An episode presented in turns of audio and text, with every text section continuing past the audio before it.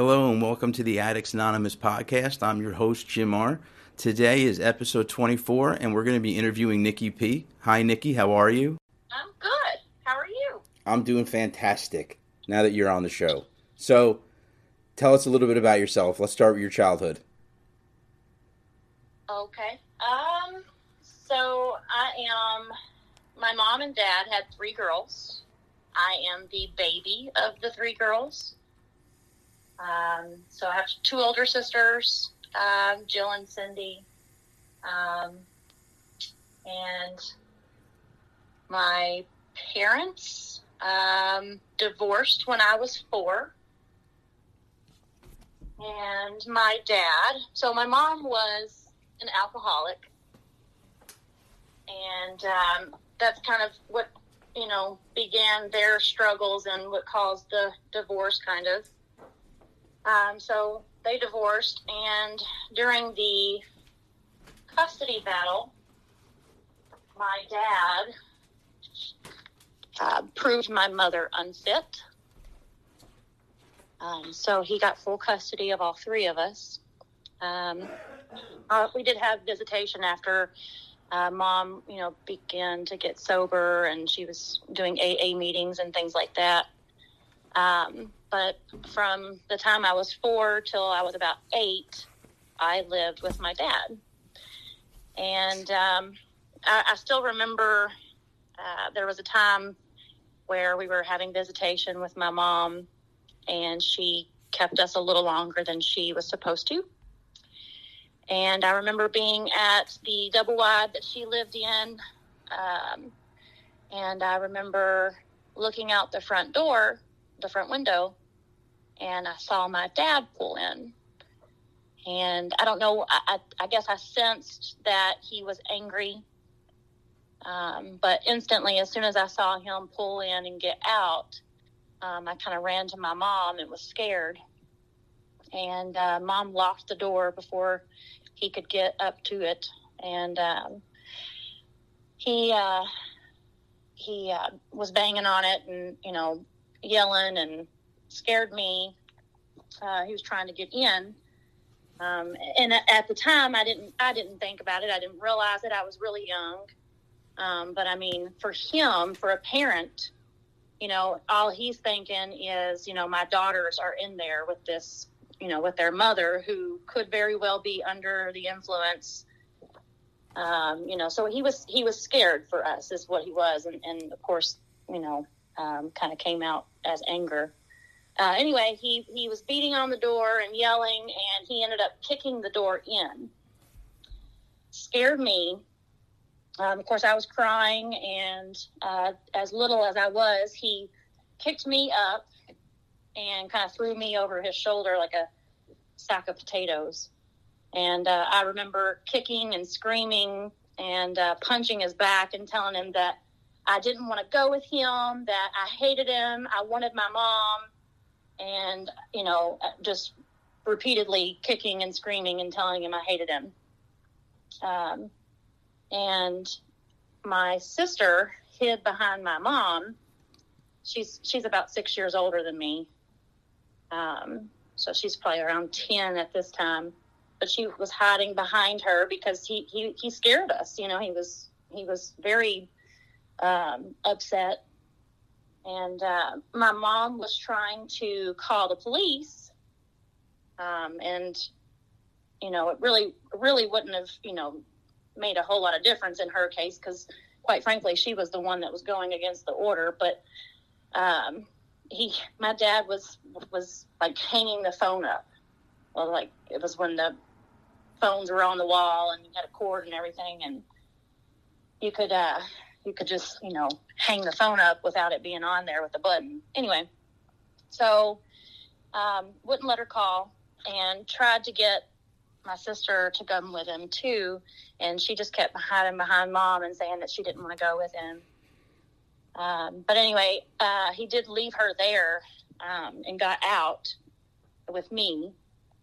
And I remember crying in the front seat of the truck. And I remember him saying, something like, uh, you know, um, your mom is not in her right mind right now. and um, you know i'm just i'm just looking out for your safety. Um, and i didn't i just i couldn't understand that at that time. Uh, so i was very upset with him. I was very angry. Um, and then so fast forward uh, you know away from that because um, it's kind of all i remember from that point but uh, i remember going to counseling sessions um, at school with my sisters. Um, you know, just about the divorce and dealing with all of, uh, you know, you've got three kids and two parents that are split and, you know, they can't see their mom. So I, I just, I really didn't understand everything that was going on at the time. And so I was really sad a lot. So uh, they thought that counseling sessions were kind of a necessary thing. And um, so I mean, we did that for for a while. It was not a very pretty divorce. It was very ugly. Um, but fast forward about four years from then, I was eight years old, and I was allowed to go see my mom more and stay the night more. And it turned into kind of like a 50 50 custody situation because mom, you know, had been sober for quite some time at that point. Um, so, and then it, it, got to the point where I was able to actually start living with her. I chose to live with her instead of my dad, which I mean, for for the longest time, I I didn't I didn't I loved my dad, but I didn't like my dad. I blamed my dad for a lot of things that I couldn't have possibly understood. Um, so uh, when I chose to live with my mom, I had a lot of resentment toward him, a lot of anger toward him, and I didn't want to go and see him. So for many years, um, I, I stayed away from him as, as much as I could. I just I didn't want to be around it. Um, when I was a ten, I um, we, we we moved around a lot. But when I was ten, I lived down the road from some kids that were older than me, and I started smoking cigarettes with kids up the street. And um, then when I was 11, we moved to um, kind of a, a, little town um, further, uh, like, I don't know, 20 minutes or so from where I grew up and uh, lived in New Haven. And in New Haven, there was a lot of riffraff. There was a lot of uh, a lot of drug drugs and, and whatnot there. Um, so at 11, I started smoking weed. That's very young. It is very young. It was very young. Um, and my mom, being, uh, you know, she was, she, you know, she, uh, being that young, I, I, would imagine that you wouldn't think your child would be doing the things that they're doing when they're not around you with other kids. You know, I mean, she, she had no idea and I and I was I was slick, you know. I I, I had my ways of, uh, you know, buttering her up and winning her over, and you know, um, you know, she she trusted me, which I mean, quite frankly, I don't. no, being a mother now, don't trust your kids. Uh, okay, uh, good advice, I guess. You can trust that they will try and lie to you to to get the, around things, so you can definitely trust that. There you go. Um, so, but uh, I, yeah, I started smoking weed, and um, and then so I, I just kind of dabbled in that for a couple of years, and um, fast forward a couple of years, we uh, moved back to Bardstown. Um, and I had some friends that, uh, you know, I, I, well, my best friend, I would go over to her house a lot, and uh, her dad was kind of absent. He worked a lot, and then would go out drinking at nights with his friends and things like that. Kind of a party partier, and um, so we were left at uh, at her house by ourselves a lot. So we would get into you know his beer or you know vodka uh, older friends would get us vodka and things like that, and we would make what's called uh, what we call uh, Skittles, or or um, depending upon uh, what color Kool Aid you put in it. Sometimes we'd call it. Uh, am I allowed to cuss? Can I cuss? Yeah. Okay. We'd call it Kentucky motherfucker. Okay. Yeah. So uh, we would we would drink, you know, Skittles or Kentucky motherfucker on the weekend, and uh, just you know get trashed. Um, Thirteen years old, really, you know, didn't have any business doing that shit. But anyway, um, so I, there was a few years there where I where all I did was really, you know, drink and smoke weed uh, on the weekends and smoke cigarettes and. Um, then, uh, then actually, there was about uh, there was a little while there in high school when I when I got into high school, about fourteen. Um, no, I was about fifteen. So 15, 16, I got involved in FFA. So um, FFA FFA is Future Farmers of America. but there was there was more to it than like like farming and, and things like that. It was you know a lot of a lot of um, science, uh, you know, animal science and things like that. So just, uh, and then there was what we had, uh, what we called, um, you know, we would have like chapter meetings. So um, our our chapter would get together and, and we would have, you know, discussions and things like that. And then uh, that's called parliamentary procedure. And then uh, that's how, you know, the FFA chapter would conduct meetings. And um, I actually began um, on like an actual team it was a parliamentary procedure team that would compete and uh, do things like that over the state. And uh, i was on that team for a couple of years there and we went to state and won state and that was pretty cool. So but i mean i wasn't as actively uh, drinking or as much or smoking as much whenever i was doing that because my, my mind was occupied with other things. Um, so and uh, let's see, and then after after a couple of years of that, I got into um, drama, which you know theater, and I did a lot of uh, musicals and things like that. Um, you know, really kind of active in school uh, extracurriculars there for a while, and um, I mean. Again, you know, not a lot of drinking and, and smoking on the weekends, but still kind of did. Um, and then um, let's see. The extra the extracurricular activities was it you trying to just like be a normal kid, or are you trying to get away from things and kind of have time away from home? I think I think I was uh, just trying to. I was trying to figure myself out. Um, I was trying to I was trying to fit in and you know try to fit in and find where I where I wanted to fit in, where I had most fun and um, I mean that brings a brings a good point. I, I, you know, for a long time, like I was I was bullied in school because, uh, you know, I, I, wasn't wearing cool enough clothes, or I was um, I was a, a, a, hyper kid, so I was like real goofy and uh, silly, and a lot of people, I guess, didn't like that because I was weird to them. Um, but but quite frankly, if you had met, if anybody had met my older sister, I'm, I'm exactly fucking like her. Um, so that's where I get it from. But um, you know, kids my age didn't didn't get it. You know, they they just thought I was weird. Um, so I mean, I, I was bullied a, a lot um, because of that, and um, so I mean, I guess you know. I did the cheerleading thing for a few years. Um, you know, I, both my sisters were cheerleaders. Um, so I tried that out and, and, I enjoyed it. I really did, but I still never fit in with that crowd. Um, and then with FFA, I, I think I went that direction because I really liked the agriculture teachers that we had at my school. And they were kind of fun and silly and goofy. And I thought that I could, you know, be a part of that and be accepted.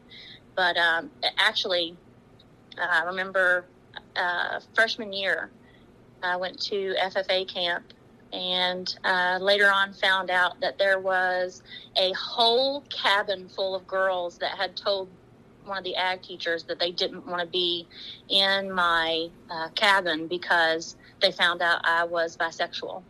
So my freshman year is, is when I, you know, kind of let it out that I was bisexual and I had a girlfriend and everything. Um, and so a lot of people, you know, didn't like me because of that. Uh, it was it was kind of that time where being bisexual or being gay was not um, was not really accepted. Um, it wasn't it wasn't trendy, you know. So um, I had people that you know defriended me because of that. Um, so, but a whole cabin full of girls told uh, Mr. Vincent that they didn't want to be in my my cabin because I was bisexual. Anyway, so but I, I enjoyed I enjoyed being a part of um, you know the parliamentary procedure team and, and traveling to do um, competitions and things. So I stuck it out for a, a couple of years, well, a few years in high school, um, doing that, and then um, you know found um, drama. I started drama because um, you know my oldest sister was part of drama too, and the drama teacher uh, was an amazing woman. She was fantastic. Um, she uh, she later ended up passing from breast cancer, but I, I miss that woman to this day. Um, but she she was a big part of why I joined uh, the drama department, and um, so I, I, did that. Um, and my junior year, I was actually uh, the lead in one of the musicals that we did, which was that was really fun for me. Um, and I, I, don't think anybody could have. Um, I mean, it's not not that I don't think that anybody could have, but the role that I played was perfect for me. I did. I, it was so much fun, and um, I was really passionate about it. So, um, not a whole lot of, like I said, not a whole lot of uh, drug use or, or alcohol at that point, just because I was so focused on other things. Um, but uh, I definitely I found I found a group that I fit in with there because every kid that I hung out with in drama was crazy kooky like me and silly and alternative and eclectic and you know just really um, I found a group of people that I really did fit in with um, and especially like the teachers too like you know, I, am still really good friends with one of my uh, musical theater teachers um, now. So, and actually, he went to school with my oldest sister and was another reason why I, I started drama. But anyway, um, so so high school, um, yeah. So and then my senior year, uh, let's see, like the beginning. Well, that that summer before my senior year, I um, was also hey i was also uh, the manager of the wrestling team so I, I, was just the manager i didn't wrestle or anything like that i just did like scoring and, and things like that at uh, tournaments and whatnot but i traveled with the wrestling team and one of the wrestlers on the team was i was close with him. I was we were good friends. Um, and um, the, the guy that i had been dating all through high school had broke up with me and uh, we had gotten back from a wrestling meet uh, that day, and so when I got home and he, you know, boyfriend had broke up with me, I called my friend that I had been hanging out with all day, um, you know, to kind of come over because I was bummed out, I was crying, and I just needed a friend, and he he was really close to where I lived, so I, I called him up and we sat on the front porch and. Um, you know, talked and I cried and blah blah uh, anyway, that night he he ended up raping me. Oh my god. Yeah. So um, so definitely was you know not what I had intended.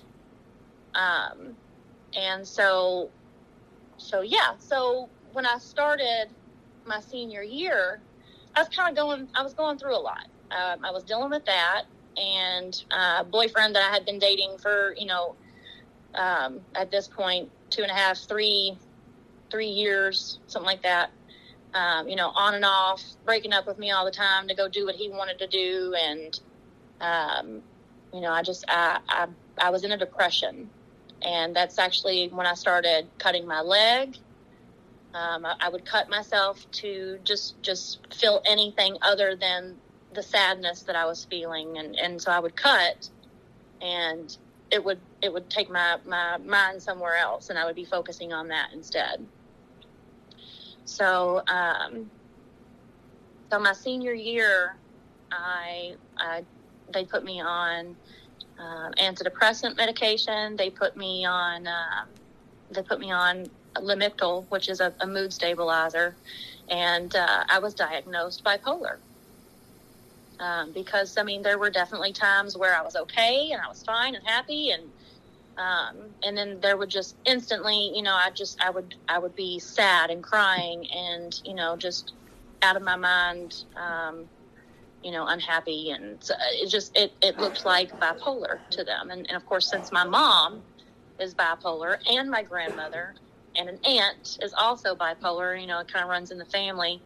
Um, you know, it just kind of put it all together. Like, you know, they they started treating me for bipolar disorder.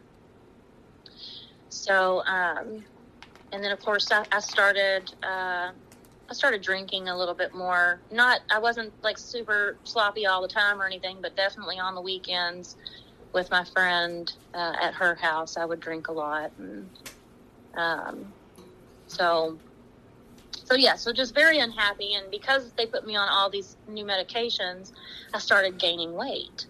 So I went from about 105 to almost 140 in a, a pretty short period of time.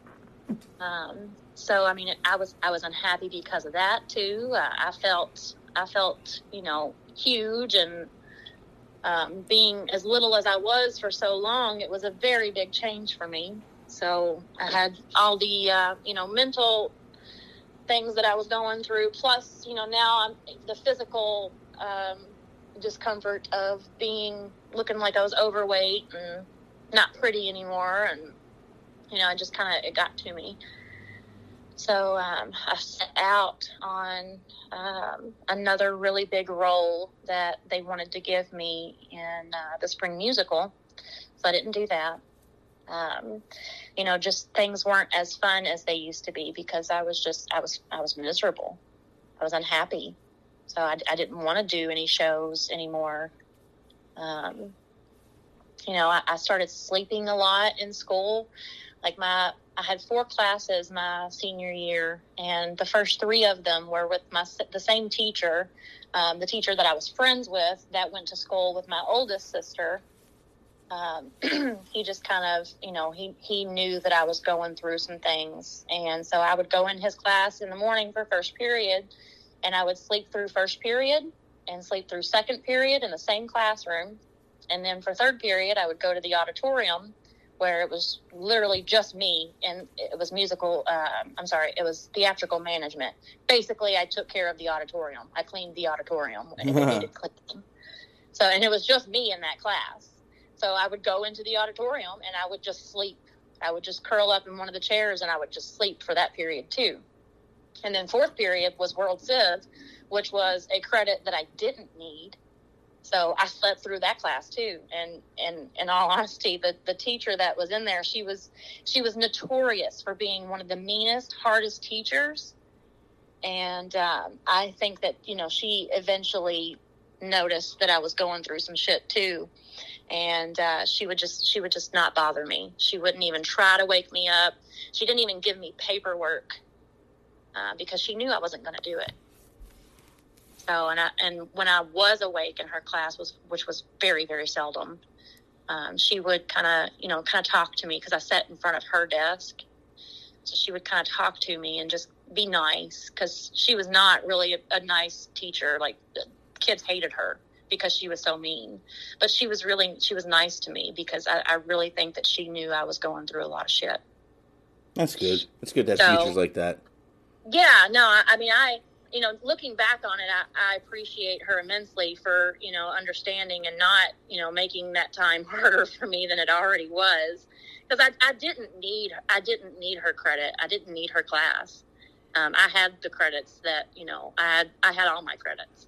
Um, I was so I, I, really there was no point in me. I mean, I, there was a point. I should have been learning because World Civ, you know, he, you kind of probably should know that shit, but I don't um, because I slept through that entire fucking class and failed it with an eight. so, yeah. So, but but thank goodness that she, you know she was she was just she was very nice and understanding um, during that time. But anyway, so I, I graduated and um, what is your drug use at, at, this point? So you're graduating high school. What was your drug use looking like? Were you doing it daily? What were you taking? Any, if if anything at all? Yet I'm not sure. Um, so just the occasional drinking on the weekends. Um, so normal kid stuff. Yeah, normal kid stuff.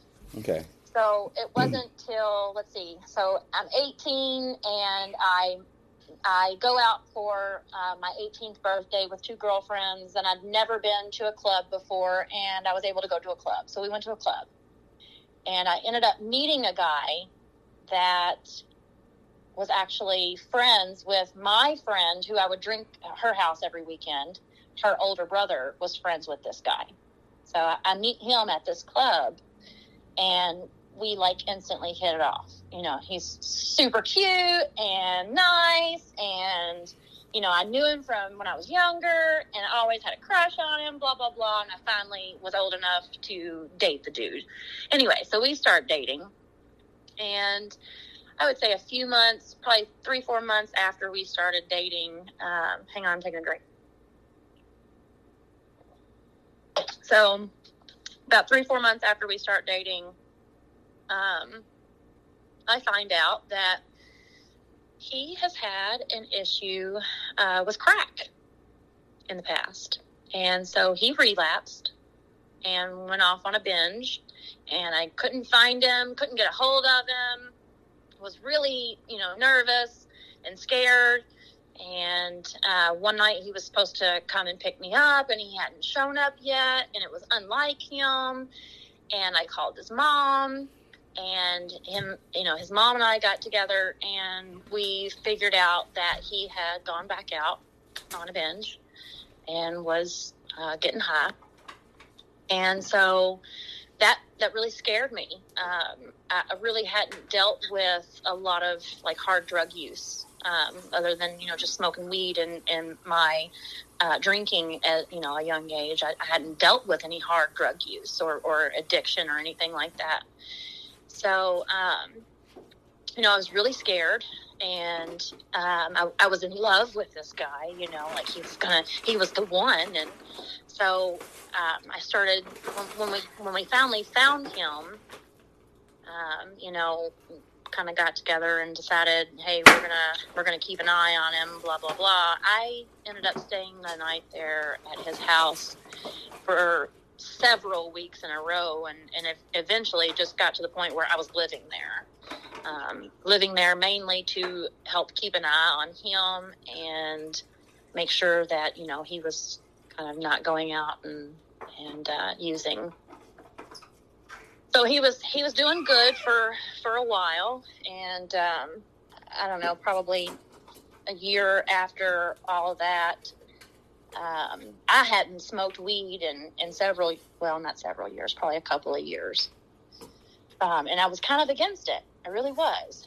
Um, I didn't want I didn't want to smoke. I didn't want to be around it. Um, and then so when he started smoking weed, it kind of it really angered me, and I couldn't you know, being honest with myself, I, I, wasn't sure if it was because I felt like I couldn't and I was jealous, or did I really not want to be a part of it? I, I really couldn't figure it out. But I, I, feel like now it was more because I I was jealous.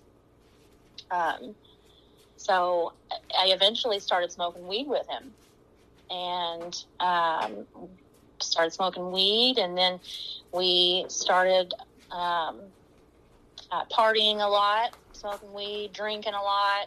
Um, I was really, I was really a big Jaeger drinker. I loved Jaeger, and uh, started hanging out with some folks that um, really liked Xanaxes. So um, we ended up finding, we came across a six month supply bottle of Xanax so we were we were popping four or five of those a night and snorting, you know, multiples a night and drinking on top of it. So there was there's probably about a year and a half, two years there that I don't fucking remember. Uh, really don't, really don't fucking remember it. Um, I, I mean, I remember bits and pieces, but um, that's that's about it. I, I do remember that I got into my first fight uh, and woke up really proud the next morning with a hole in my shirt and no blood on me whatsoever. I, I got the better of that person apparently, uh, from what from what people around me that remember what happened told me. I, I, apparently beat somebody up for the first time. Don't remember it. Um, and then of course since I was using you know Xanax and, and drinking and whatnot, I was kind of you know in this in this lifestyle now, you know, and and so I started taking pain pills too. Um, and uh, you know I was getting a buzz off of those, and then um, when I turned twenty, uh, I don't know, I woke up one morning and my ear was really really hurting, uh, my right ear, and um, didn't know didn't know what was going on. Thought I had a pimple inside my ear that was causing so much pain. So I went to the doctor and uh, it was swollen. They couldn't see inside of it. They thought it was a pimple too, or a boil, or a cyst, or something like that. Anyway, they they tried lancing this bitch, and it just bled and bled and bled. There was it was not it was not a um, a pimple or a cyst or, or anything like that. Um, and, and they couldn't they couldn't figure out what it was. So I ended up having several MRIs. Um, nobody could tell me what, what it was, but I, I, was having a lot of pain, so they were giving me pain pills. So I was, I was eating a lot of Loratab um, because of, of my ear pain. Uh, and because I, I enjoyed the, the feeling I got, obviously. Did you take um, Did you take that stuff as prescribed when the doctor gave it to you, or like for me, for an example, when I used to get pain pills, I would be in pain all day, but I still wouldn't take them, so I can save them up for night and take like a couple at once to get so, high. So at first, yes, and then after a few four, five, six months, whatever it was, no, I definitely started abusing them. Um, so I would take like ibuprofen um, throughout the day just to like you know kind of kind of help keep it at bay you know keep the pain at bay. And then i would i would take multiple at night when we were partying and, and, and drinking jaeger and shit. So um and i i i, I want to say that i was prescribed pain pills for probably about a year there um, probably should not have even remotely been taking them that long, but um, I did. And then, of course, whenever they stopped giving them to me uh, prescribed, I would just get them somewhere else. Um, they were easy to find. They were easy to find. Absolutely, absolutely. Like you can, you know, definitely pain pills were easy to find. Xanax were easy to find. Um, so so yeah, it wasn't a big deal to find find what I wanted. Um, now, a couple years after finding out, um, after you know the pain started, um, I ended up having my wisdom teeth taken out, and my oral surgeon that I went and saw um, noticed because I have a I have like a, a red blotch in in front of my right ear on kind of like on my face, just in front of my right ear uh, along my jawline. Um, there's like a red blotch. And um, he saw that and he was like, What is that? And I told him, I was like, I have no idea. They, they, you know, I've been to the doctor several times for it. Nobody can tell me what it is. And he was like, I know what it is. And I was like, Oh my God, please tell me what this is. And he told me that it was a hemangioma tumor. So little babies are, are born with like these strawberry birthmarks, is what they call them and they're like these little red, you know, blotchy, you know, skin stain um, on on whatever part of their body looks like a birthmark. Um, so that's that's what this looks like. And so he was like, it's a hemangioma tumor. And so whenever he told me that, I ended up going back to an ENT that I had seen and told him, look, you know, you need to relook at these MRIs. And I, I was told it was a tumor. It's a tumor around my ear canal. So I have a, a probably the size of a baseball, but it's it's wrapped around my ear canal on the inside of my head there.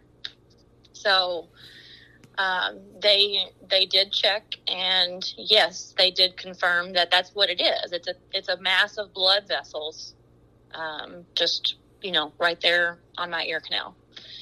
So figured out finally what it was, and what was causing so much pain was it, it rests it rests on my jaw my jaw joint so my tmj and because it was so swollen um, and because I, I guess where I was using a lot of drugs at the time, I was clenching my teeth a lot.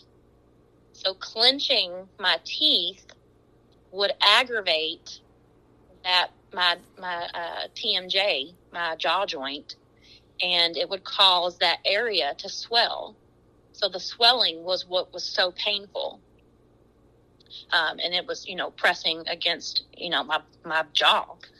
So what they decided to do was to refer me to an uh, kind of a TMJ specialist, is what he was, and um, fixed me up with this like it's kind of like a bite guard, but it, it's a, it's called a splint. So it keeps your your jaw, your um, your teeth uh, a certain distance apart while you're sleeping, so that you can't grind or clench your teeth at night while you're sleeping. So I got that and started wearing that, and you know the pain started to subside because my my TMJ was not aggravated. It wasn't inflamed because of all the clenching I was doing. So I was supposed to wear this thing, especially at nighttime, and then throughout the day whenever I could. So it helped significantly. Um, so um, anyway, got that figured out, and um, during you know kind of this time period, uh, I was you know still still doing you know pain pills, and I, I would take pain pills, Xanax, drink a lot, smoke weed, um, kind of a you know every day, every night, every weekend type thing. And um, we started hanging out with my ex. So wasn't my ex at the time, but he's my ex now. Started hanging out with this guy, and um, he uh, never would have noticed me before because I wasn't cool enough. You know, I wasn't I wasn't smoking weed and everything. You know, so he would never have looked at me because he was super big into you know smoking weed and doing all the things, all the things, right? So once I started doing all of these things and having fun and partying and whatnot, I became I became hot Nikki. You know, I, I was hot. So hmm. he started paying more attention to me.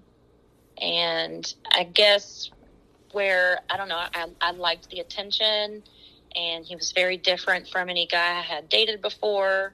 I was kind of with a guy that was kind of countrified and wasn't wasn't really wasn't really I, I grew out of him I, I, guess you would say um, I started I guess you know, exploring and discovering myself and found out that I really liked different, um, different things than, than he liked, like, um, art and, um, just, uh, Gaga, Lady Gaga became pretty popular at that point.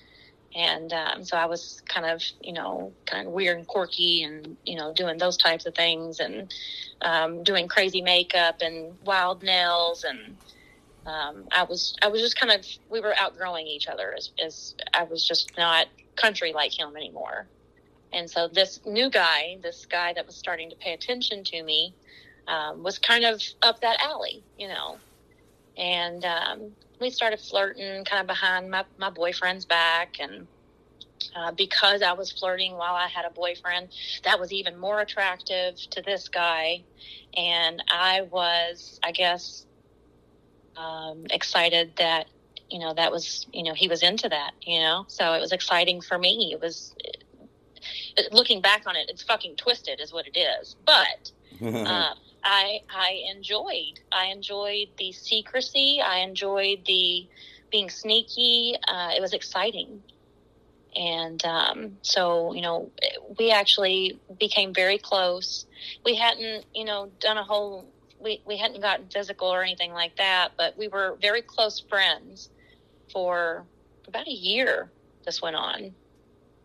And um, so finally, you know, um, I ended up full blown cheating on the boyfriend, leaving the boyfriend, and getting with this guy who is my children's father.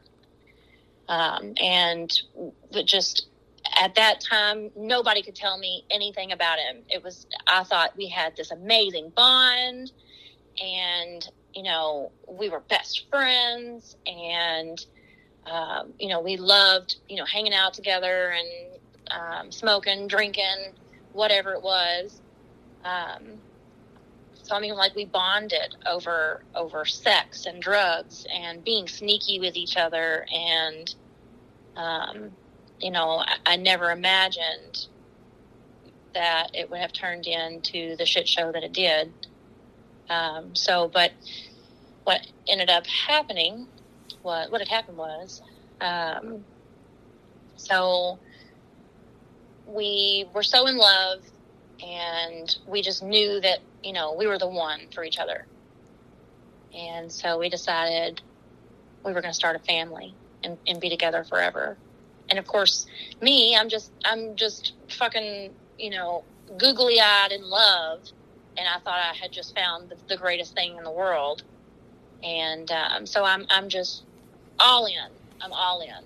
And now that I, looking back, I know that he was not all I thought he was. He, he was definitely cheating on me and whatnot then too. But um, we we have we we get pregnant with my son, and uh,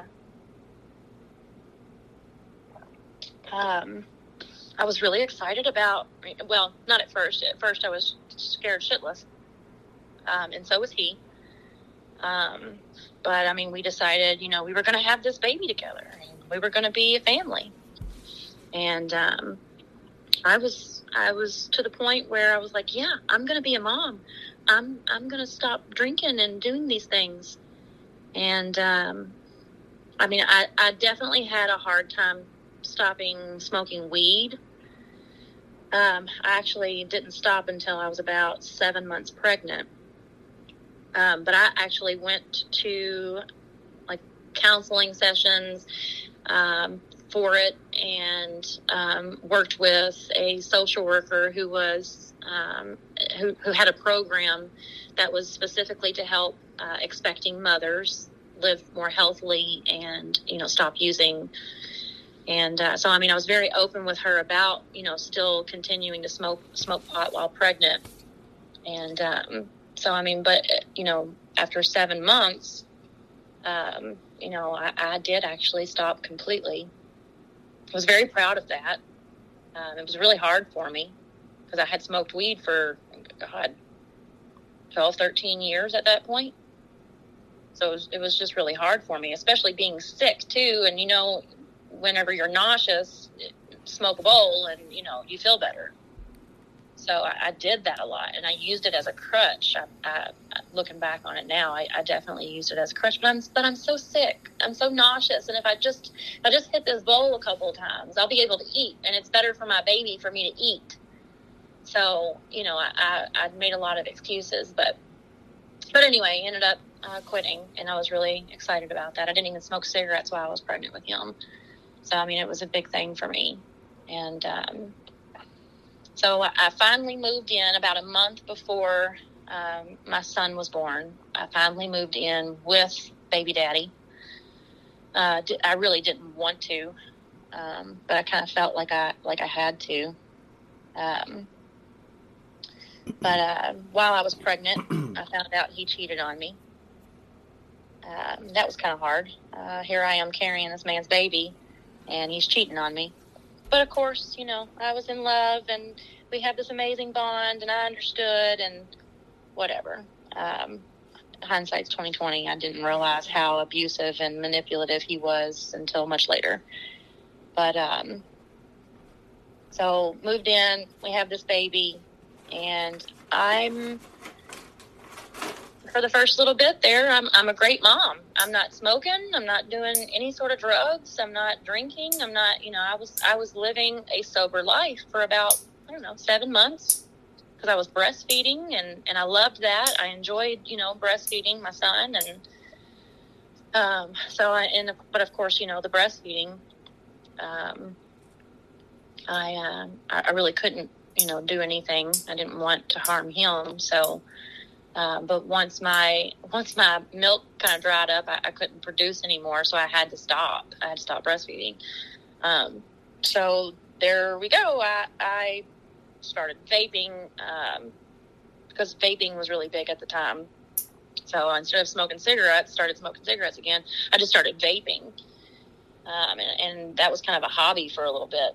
Uh, we would build different um, coils and things like that for it to put for us to put in our our mods and anyway whatever.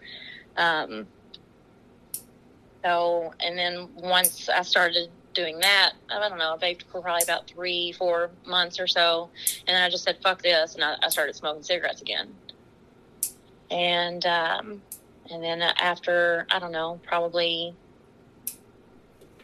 um, I don't know, three months or so after three, four, I don't know. I, I think max was probably about a year, a year and some months. Um, my ear started hurting again. So I started taking pain pills again to help with that. And uh, could could it have been controlled with ibuprofen? Probably, but I instantly was like, "Yeah, I need pain pills. My ear hurts." Um, so I started taking pain pills again. And then there was one day where I couldn't get pain pills. And um, so baby daddy was like, here, just try this, see if this helps. And what he did was he shaved me off a, a big line of Suboxone and told me to snort it. So I did. And uh, because, uh, you know, obviously he's he's not going to give me anything that's going to hurt me. You know, I, this is the man that I loved and father of my child. And, um, and of course, you know, so I just, I completely, you know, ignored any logic whatsoever. And I snorted the line of Suboxone and I loved it. Um, I had energy. I got up and cleaned. My ear didn't bother me. I just thought it was the greatest answer. And so, since he had been using Suboxone for quite some time, it was another thing for us to bond over, you know. So we we would snort a few lines of Suboxone every day, and um, you know, um, of course, I'm taking care of a baby full time, and um, you know, there's days I didn't, I didn't, uh, didn't feel like doing anything. I was tired, you know, uh, mainly because I, I had no help from him. Um, I, you know, so I mean, I was, I was getting interrupted sleep, and anyway, I, I felt the need to have energy, and the Suboxone wasn't giving me the energy I wanted anymore. Um, so uh, I got some Adderall uh, from him. You know, he found somebody to get him some Adderall, and, and I had Adderall. And that was great because I had all this energy to do all these things that I needed to do.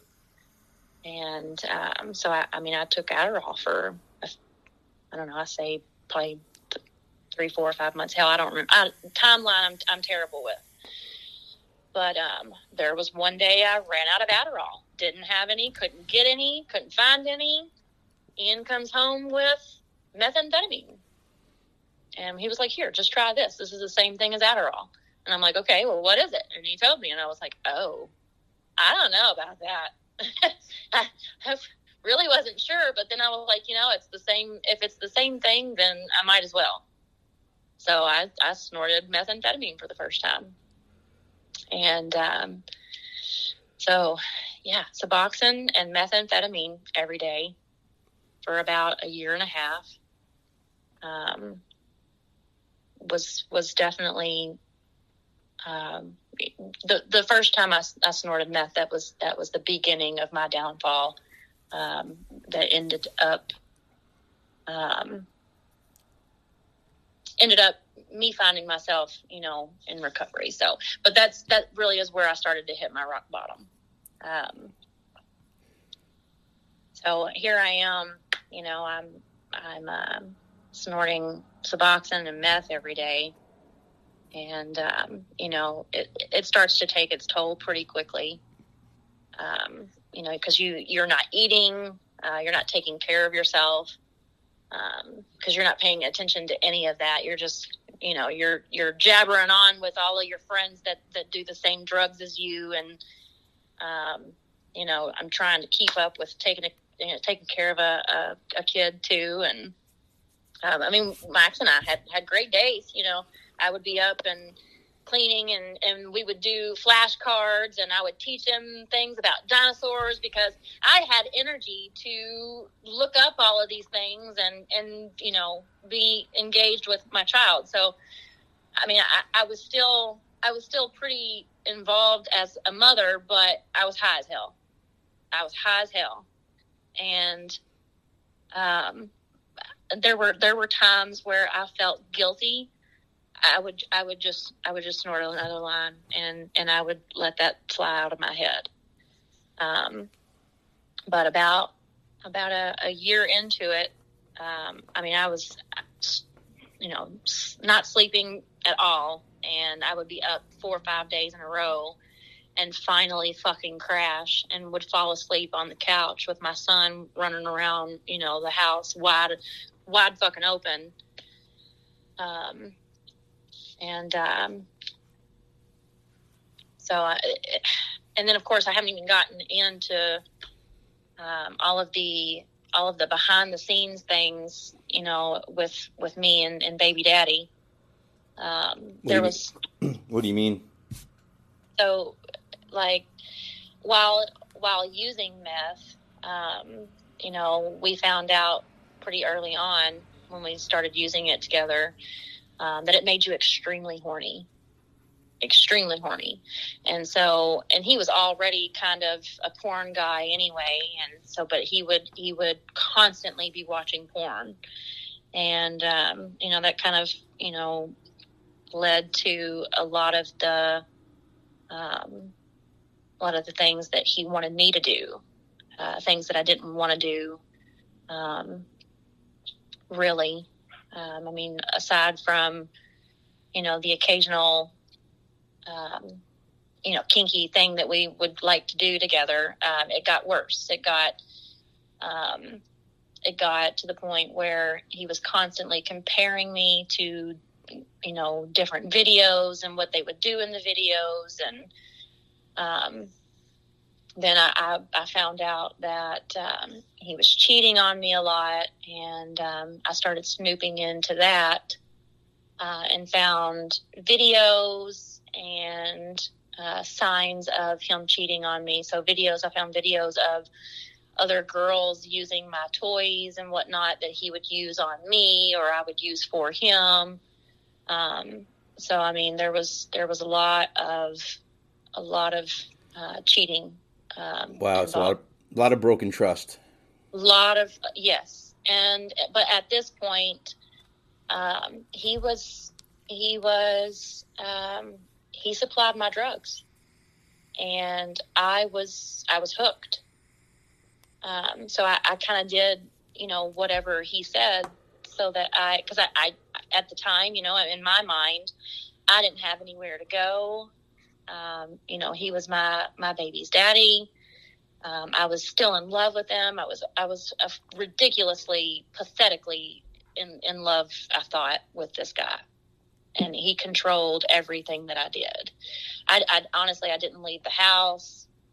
Um, I mean, on the occasional day I did leave the house, it was only to go grocery shopping or something like that. Um, but I mean, you know, a lot of a lot of emotional, mental, sexual um, abuse. You know, the things that he would tell me, like he would yell at me and um, just make fun of me and um, like I ended up suppressing a lot of my quirky personality because he would just call me stupid and say you're acting like a fucking idiot. Stop. Um, you know, so I mean, like I, I just completely dulled myself down, and I mean, it got to the point where you know he was he would tell me things like, "All you are is a fuck toy. That's what you are." you're you're here solely just to please me and do what I say. And I mean, he beat that into my brain, and I, I started believing it. Um, so I mean, there were times where um, he would he would send um, friends over to the house, his friends over to the house, and um, you know to to do whatever to check on me or whatever the case. And um, you know, he would want me to be dressed in, you know, my little um, lingerie bra and outfit, bra and underwear outfit type deal. And of course, there were there were times that I did that, Um, but there were there were times I didn't do that, and if I didn't do that, then like humiliation would start. Um, there was there was a time where uh, for about 24 hours I was not allowed to use the actual toilet. I had to use a bowl. Um, so and then he why was that? What was what was the purpose of that? Humiliation. He he wanted to hum- humiliate me and embarrass me and make me feel like I wasn't a, a woman, a, a human. You know, he wanted me to feel like I was just there for his amusement, for his pleasure, to to you know, treat however he wanted to treat me. Um, there were times where I was told to put on a collar and he would put a leash on me and make me, you know, crawl around the house following him. Um, there. That's some terrible shit. Yeah. yeah. Um, I mean, you know, granted, I, granted, I, I allowed it. Um, but I mean, I, like I said, you know, I, I was I was hooked, and he had what I what I needed, and I was brainwashed. You know, this is the person that is supposed to love me, and and you know wants to be with me forever and we have a baby together. And so i mean he was he was my fucking everything. So i i let him i let him treat me the way that he did. Um, now did i deserve it? No um, I'm I'm not saying that I deserved it. I'm saying that I allowed it. There's there's a difference. a lot of people would disagree, um, but I I absolutely allowed it um, uh, because I wasn't right. I wasn't in my right mind. I really wasn't. I was high as hell all the time. I, all I wanted was drugs, you know. Um, and I I I was a junkie. I got I I did what I had to do to you know, keep my drugs that I wanted. Um, and, and at this point, I was so addicted to the Suboxone that if I didn't have a line at least every six to eight hours, I was going into withdrawal. Uh, and that's really uncomfortable, especially trying to take care of, you know, a child. Um, you don't you don't want to be going through withdrawal symptoms being the only person that's home with a child. Um, you know, your nerves are completely raw and um, it's just it's not it's just not ideal, um, which is exactly why parents shouldn't do drugs. Anyway, um, so fast forward a little bit. Um, definitely a lot of uh, sexual and emotional and mental abuse, um, and a lot of drug abuse. Um, I end up getting pregnant with uh, our second child, my daughter. And of course, at this point, I am, you know, I'm I'm addicted to Suboxone and methamphetamine, and um, not in my right mind. And I didn't know I was pregnant for about three months. And when I finally realized I was pregnant, I broke the fuck down. I broke down. I was I I honestly I was looking for ways to have an abortion. Um, one reason because I didn't want to stop using drugs. Two reason I didn't want to bring another child into the household that I was living in. Um, and three being I, I just I didn't care about myself anymore. I I didn't. There were days I wanted to die. Um, so I just I didn't feel. I, I, definitely didn't want a second child at the time. Um, but of, of course, you know, there was no way to, um, I wasn't going to have an abortion. Even as far gone as I was, uh, I, you know, I couldn't, I couldn't do that. And quite frankly, um, he wouldn't have let me do that because uh, it was just one other thing that he could take away from me. No, you're going to have this baby. You know, like this is our child, and you're not going to do that. Which I, I get it. I do.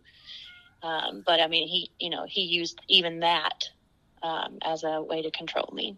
But um, anyway, so I I didn't quit using drugs, um, and the further along I got, uh, the more I wanted to use because I was nervous and sad and miserable and, uh, you know, continuously being uh, used and abused.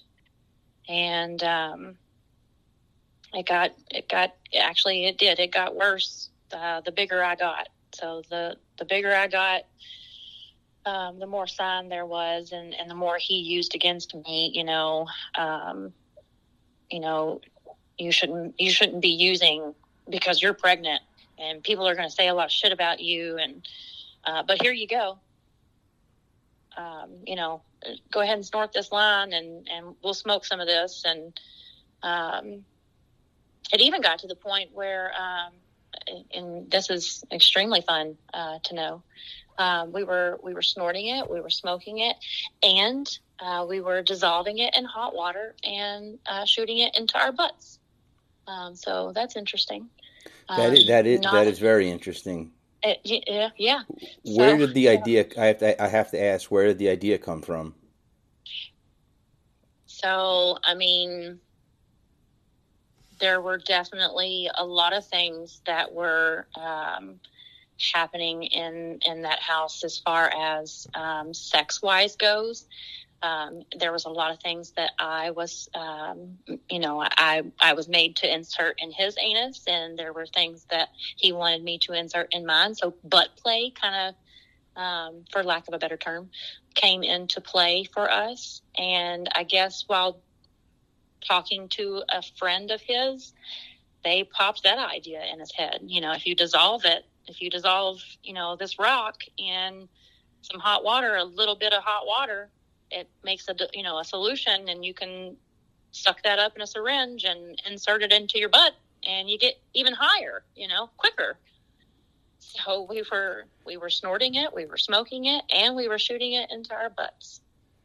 So, so you were uh, doing another, any, any way you could think of. You guys were doing it, right? Except for uh, a needle in the arm type thing, which uh, fortunately, um, you know, I, I, know a lot of people do that, and I hate it. Uh, I hate it for them that they result to that. But uh, we we we never did. We never did do, and both of us were scared to death of needles like that. So we, we didn't go that route. We just we just shot it into our butts with a syringe.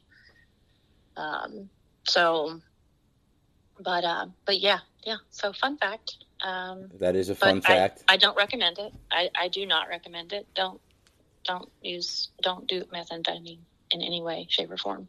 Especially in the butt. Especially in your butt.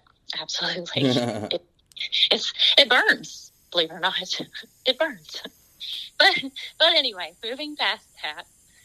So we um, you know we were we were constantly high, constantly high, and uh, I was I was mother by daytime and nighttime I was um, I was uh, fuck toy or um, cum dumpster whatever he decided that he would wanted to call me that night and um, there were several times where he would want would would have me be naked in front of friends uh, at nighttime when they were over um, to show me off uh, or to humiliate me, whatever, whichever one. Um, and of course, I did that. Um, now, there were definitely times where I was instructed to um, cheat on him, quote unquote, cheat on him. Um, but I never, I never could do that. Uh, I was, I was too scared, honestly. Um, I was too scared to do it because for fear of what he would do to me after. So I just didn't do it, and I took the consequences after that.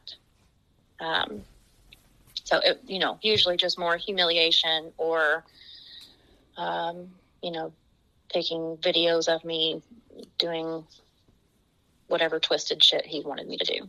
There's there's even probably uh, still a video out there of me uh, pretending to be raped on camera. Um, so yeah, that was a thing. Um, but fast forward to December 28th, 2017. So worst night of my fucking life. Uh, still to this day. Um, so I was I was about eight months pregnant at this point. Um, so huge belly, very uncomfortable, very uncomfortable, and exhausted. Just you know, I mean, I, I'm you know constantly snorting methamphetamine and um, you know staying up all day taking care of our son, and I'm pregnant, which is draining in itself. Uh, and then getting no sleep on top of it because at nighttime I'm, um, you know, his personal uh, toy. Um, so I'm just fucking, I'm, I'm exhausted. I'm drained. And, and physically, emotionally, mentally, everything. And um, there, he he comes in and um, comes in, and I'm pretty sure uh, he had been fucking somebody else. But um, comes in, and I think this is the night where he brought me someone's uh, someone else's bra and underwear to put on. Um, dirty underwear, mind you. Um, so I had to put on her thong and her underwear and uh, pose for him. And of course, he would. Uh, he told me what he had been doing, and so I mean, I'm I'm in tears and um, because he's you know giving me this tale of what he's just been doing all night um, and so the you know he's he's taping it um, for humiliation to humiliate me and and you know because his me me crying and being upset and hysterical uh, made him more excited sexually.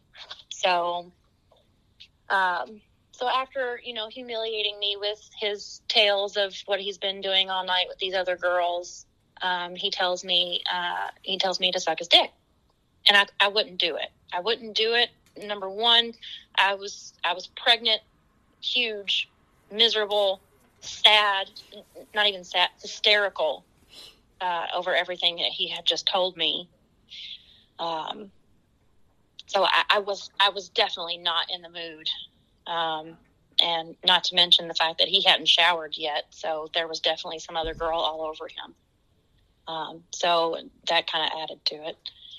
Um, but anyway, at whatever point he starts, um, you know, after telling me to do that multiple times and me screaming and crying at him, no, I'm not going to do that. And how can you do this to me?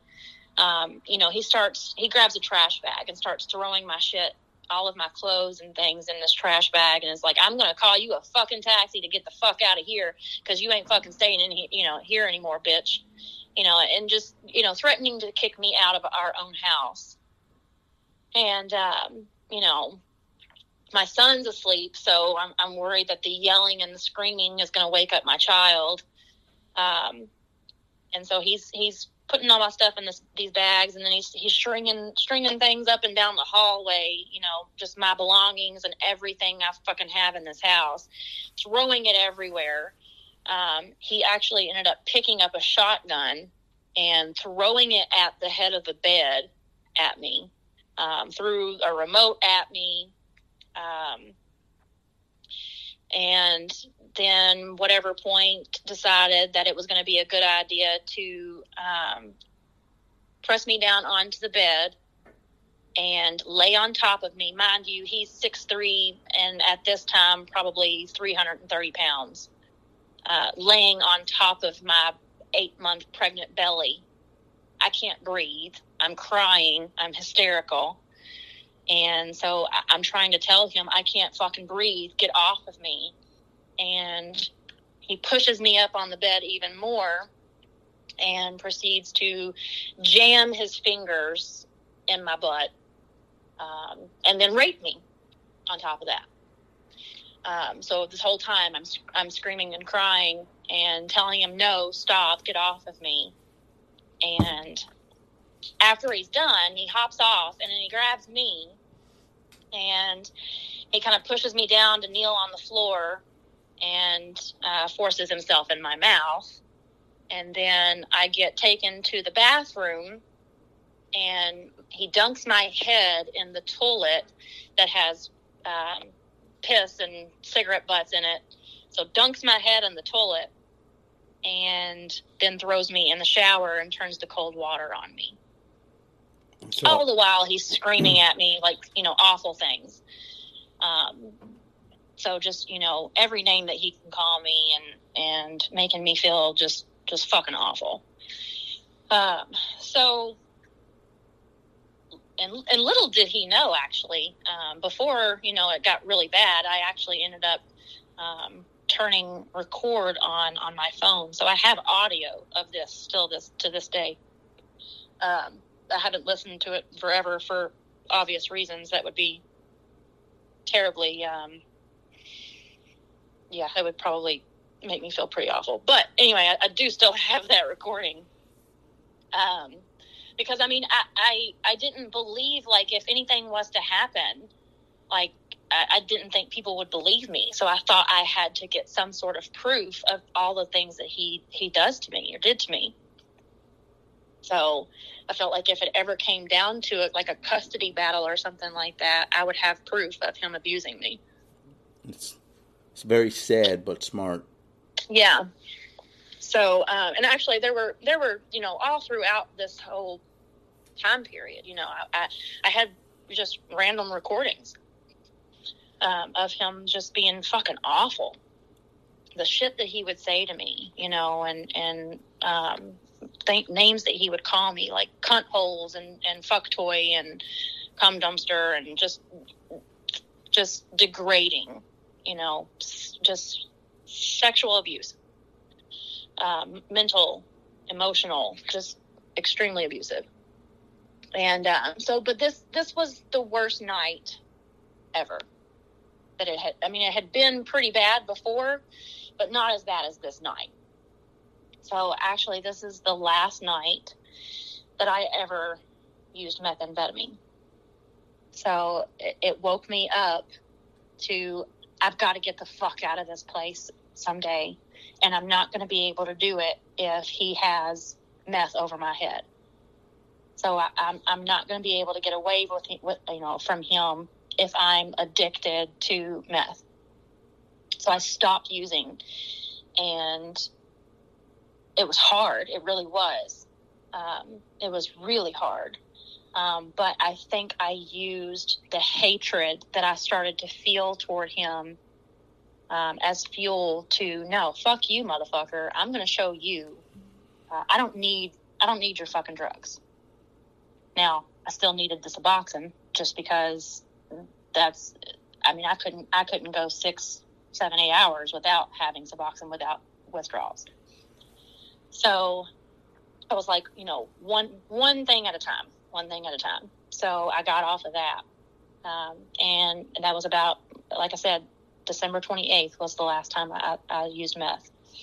So my daughter, um, so fast forward to January, um, you know, hard as hell to get off of off of this shit um, whenever I finally went into labor, it was January 30th at 5 a.m. in the morning. And no, I wasn't woken up by uh, labor pains. I was already awake because he wouldn't leave me the fuck alone, um, trying to have sex and, and everything. Um, and I was just, I was so tired. And we had been fighting. And um, you know, he even tried to like coax me into using again, um, and it would be fun and blah blah blah. And I was like, I'm not in the mood. I'm not in the mood. I'm just tired. And and so I was laying there, trying to get comfortable to go to sleep, and he's just trying to like he's just trying to fuck. So, but you know, around five o'clock, I started having really bad back pain. I was like, "Oh my god, I'm I'm uncomfortable. Can you please get the fuck off of me?" and um, you know, it it con- it continued for you know like throughout the hour, and I was like, I, I finally I was like, I think I'm in labor, and he was like, fuck, and then of course it was my fault, and um, you know, it was just so inconvenient for him that he hadn't gotten his nut yet. Um, so inconvenient that I just went into labor. You know, I couldn't I couldn't hold on for a little longer. So um, I, I, I, call, you know, and I'm, I'm, telling my mom, look, I think I'm in labor. And, and I completely forgot to tell you the fact that um, I didn't have a doctor at this point because uh, at 30 weeks, my doctor found out, my, my gynecologist or my obstetrician found out that I was using drugs and completely kicked me out from ever coming back to his practice. Um, so I was banned from from my obstetrician. So I didn't have a I didn't have a, a, baby doctor at this time. So I didn't have a doctor to call when I went into labor. Um, so I was actually just in kind of guided to um, a, a, hospital that's about an hour away because they have um, they have uh, like a, a children's center, like a NICU, and just just knowing that my daughter would end up needing a NICU. So, um, so I was like, yeah, we need to we need to go to Norton. Um, we need to go ahead and head there. And so about I don't know seven o'clock in the morning, we we wake Max up and take him to uh, um, baby daddy's mom's house, and um, uh, to drop him off so that you know we could go to the hospital. Well, was about, like I said, about seven, seven thirty in the morning when we dropped him off, and from seven thirty on till I didn't, I didn't get to the hospital till like two o'clock that afternoon because all of that time, seven thirty in the morning till two o'clock, was spent riding around town trying to find the drugs that he needed for this hospital stay. So I'm in fucking labor and he's riding around trying to find his drugs. So, and of course, I can't say anything because what's he going to do? Yell at me some more and probably, you know, put me on the side of the road or something. I wouldn't have put it past him. So I just, I just held on as long as I fucking could. And uh, finally, when we got to the hospital, I had my mom meet me there and he dropped me off at the front and was like, "Yeah, I'm gonna go fucking park this car, and uh, I'll see you in a little while." Okay.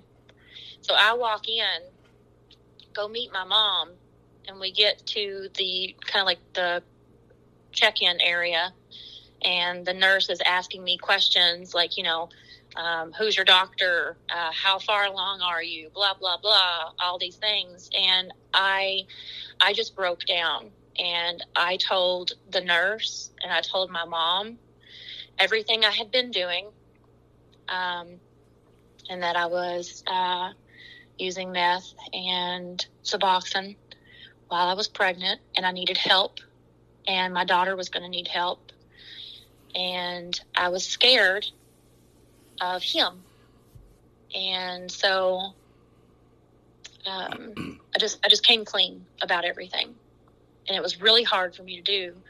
Uh, obviously, I, I, was, you know, I was hysterically crying and whatnot. Um, not only, you know, just admitting like the worst thing that I've ever done was, you know, using while I was pregnant with my daughter, and then, and then just the uncomfortability of, you know, being in labor, and and nervous, you know, giving about to give birth to another kid. You know, I mean, it's just there was so much, and um, but I, I got it all out and um, you know I, I, they gave me epidural and um, I, I, waited for this baby girl to come and um, so finally I, you know I she comes out and she's huge she's eight pounds four ounces um, and probably because I was I had gestational diabetes that was completely un unmanaged.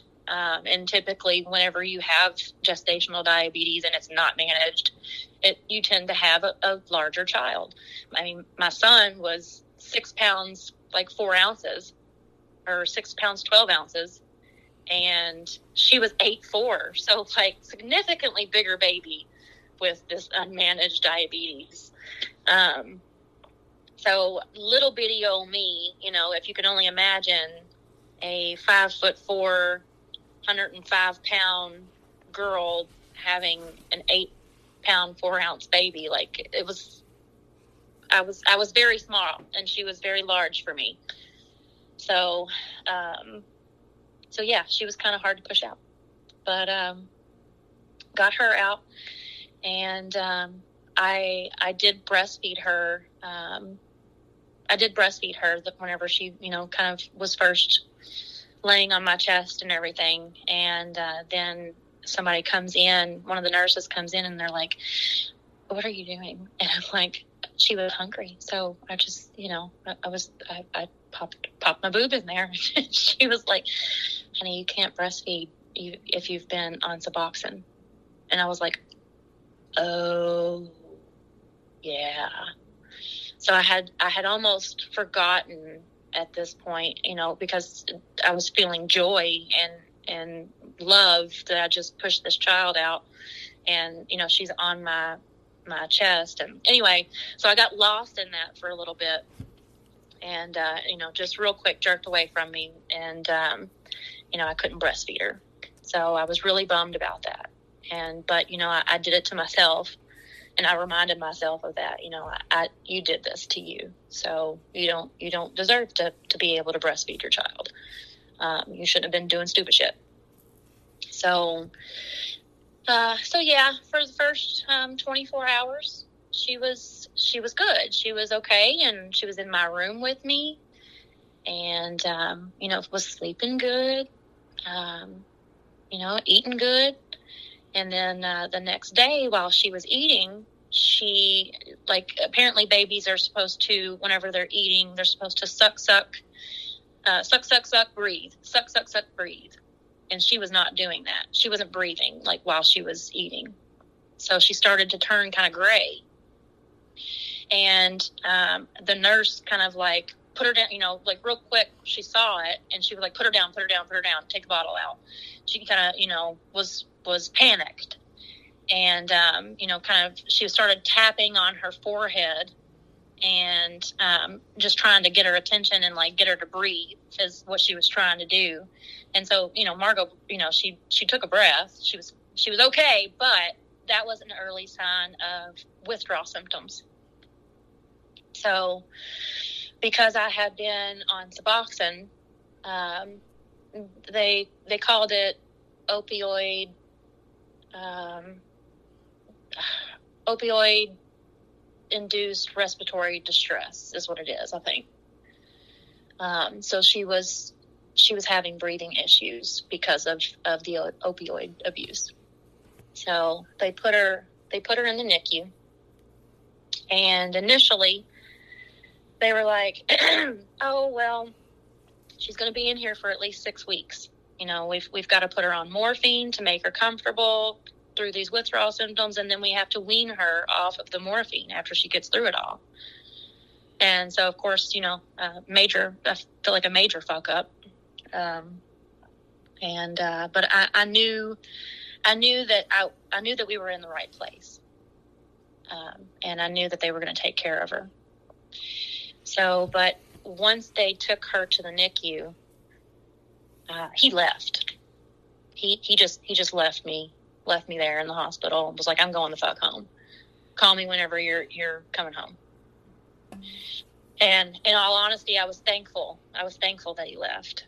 Um, I didn't want to fucking be around him anyway, and I, I was I was you know trying to plan in my head how I was going to stay away from him and um, you know he, he wouldn't even he wouldn't even sign the papers to be put on her birth certificate. Like he, he even he even accused me of um, her not being his because she came out you know my color. Like he's he's mixed. And my son is is very tan uh, and noticeably mixed. Um, but margot Margot just she just looked like a little white baby girl, you know.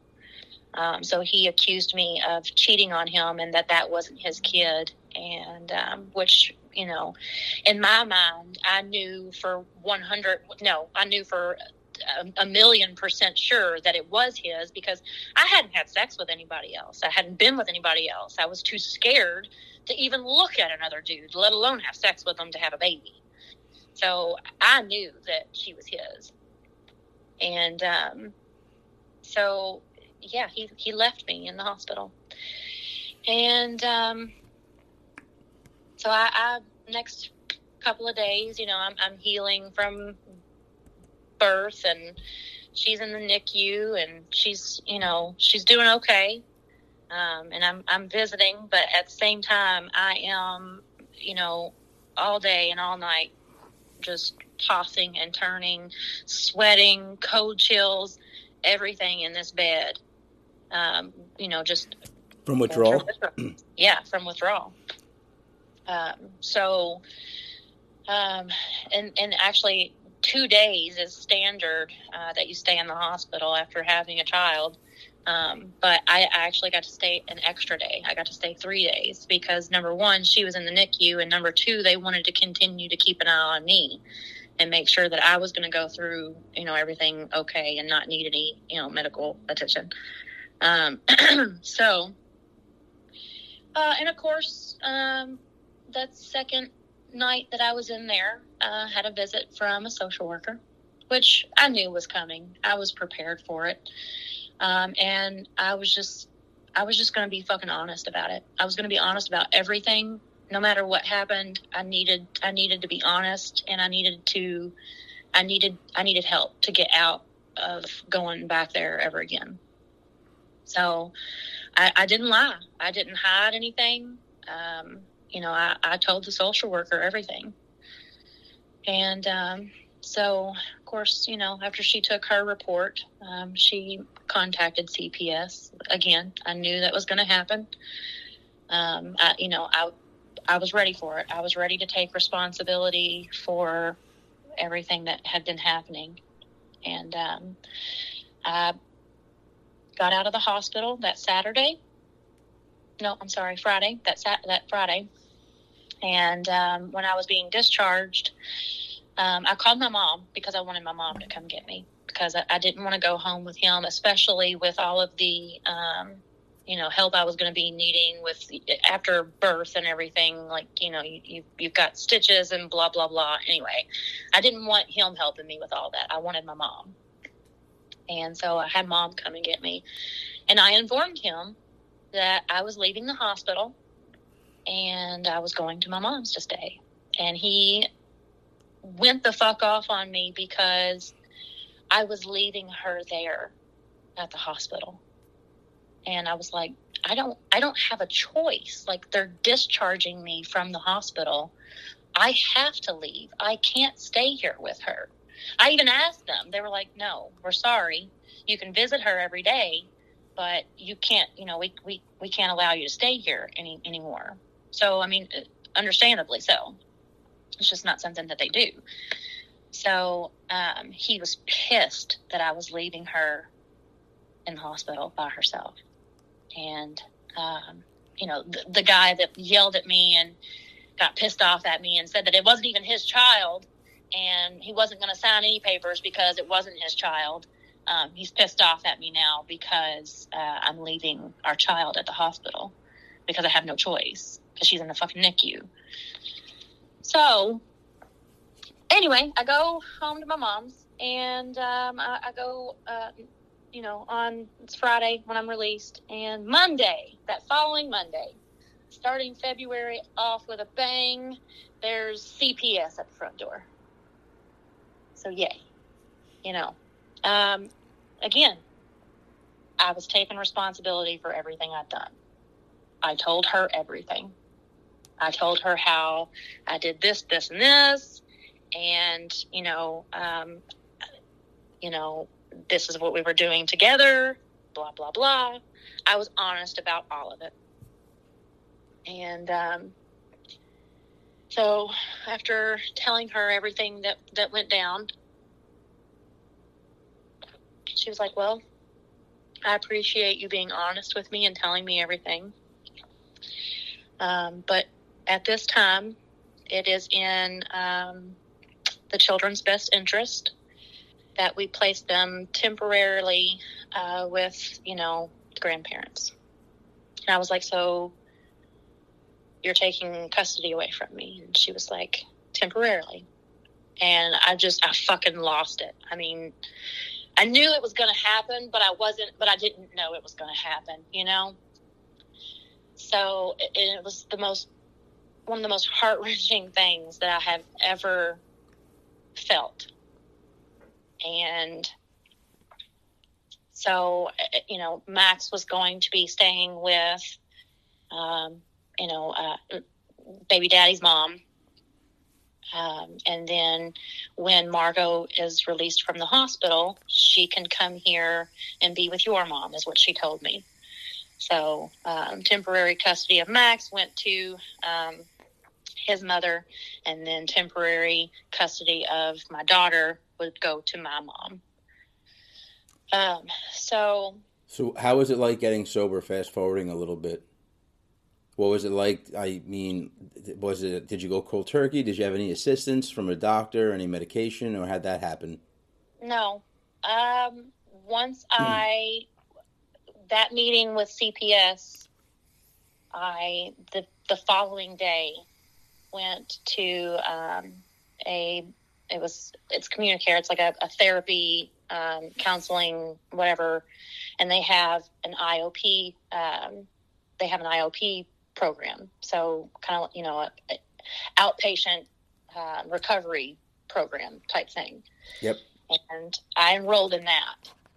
Um, so three times a week for the first three months i would go to group and they would randomly drug test us and we would talk about you know recovery and share you know just experiences and things and whatnot. Um, and then uh, for two months after that i went twice a week and then that last month i would go once a week. So i, I did six months of outpatient rehab. Um, and I, I, didn't use um, so my daughter was born um, January 30th, that was that that morning was the last time that I snorted Suboxone. So I had I hadn't done anything since. Um, now, I mean, uh, after about a year and a half, two years of, of recovery, uh, I allowed myself to drink a glass of wine, and so occasionally I'll have I'll have wine, but um, I mean I haven't, uh, you know, no drugs uh, since January 31st. So that's the that's the first day that I didn't do anything and haven't done anything since. So January 31st, 2018 is my clean date. That's awesome. That's it's really yeah. awesome. Yeah. So after after all of that, while I was going through group and everything, um, I mean, I had um, no kids, um, you know, to be responsible for at that time. So I focused on group and I got my old job back and I was working. Um, and um, and then at the end of 2018, um, the place I was working, they actually shut us down. Um, and then I got a job. Um, so December 2018 is when they closed. January 2019, I started um, with a phone company, a phone, a cell phone company selling cell phones. I was uh, offered the assistant manager's position, which is, you know, I never would have imagined I'd be an assistant manager of a fucking store, but I did that and then let's see, uh, January, February, March, April, May, June. So five months later, I was promoted to manager. Never would have fucking saw that coming either. Uh, didn't didn't ever see myself as as running a whole fucking store. Um, so did that. So I, I was um, I was a manager there for two and a half years, and then earlier this year, um, I left there because I got an opportunity to work at a bank um, that you know is really close to me here in town as a branch banker. So now I make the most money I've ever made in my life uh, at a really good job with a really good company. Um, and people would not even remotely have thought that I'd ever um, snorted methamphetamine and shot it up my butt. Who would have thunk? People never, people don't see that, you know, they, they, they don't picture me as that type of person, you know, like, but yes, I have come from, you know, I've, I've come from a fucking shitstorm, you know, and, and I'm, you have I'm survived. Doing, I have, I have my own vehicle. It's, you know, owned, I own it, no payments, nothing. It's mine. Um, I, I pay ridiculous fucking rent, but I, I've been pre-approved for uh, 190k mortgage loan, so I'm looking for a house now. I take care of my children full time. They do not have contact with their father. I don't allow him to see them because he's still actively using. Um, but I I am mom and dad now, rocking this fucking life that I have uh, and worked very hard for. So that's awesome. Super proud of you. Thank you. Thank you so much. That is quite the story you have there.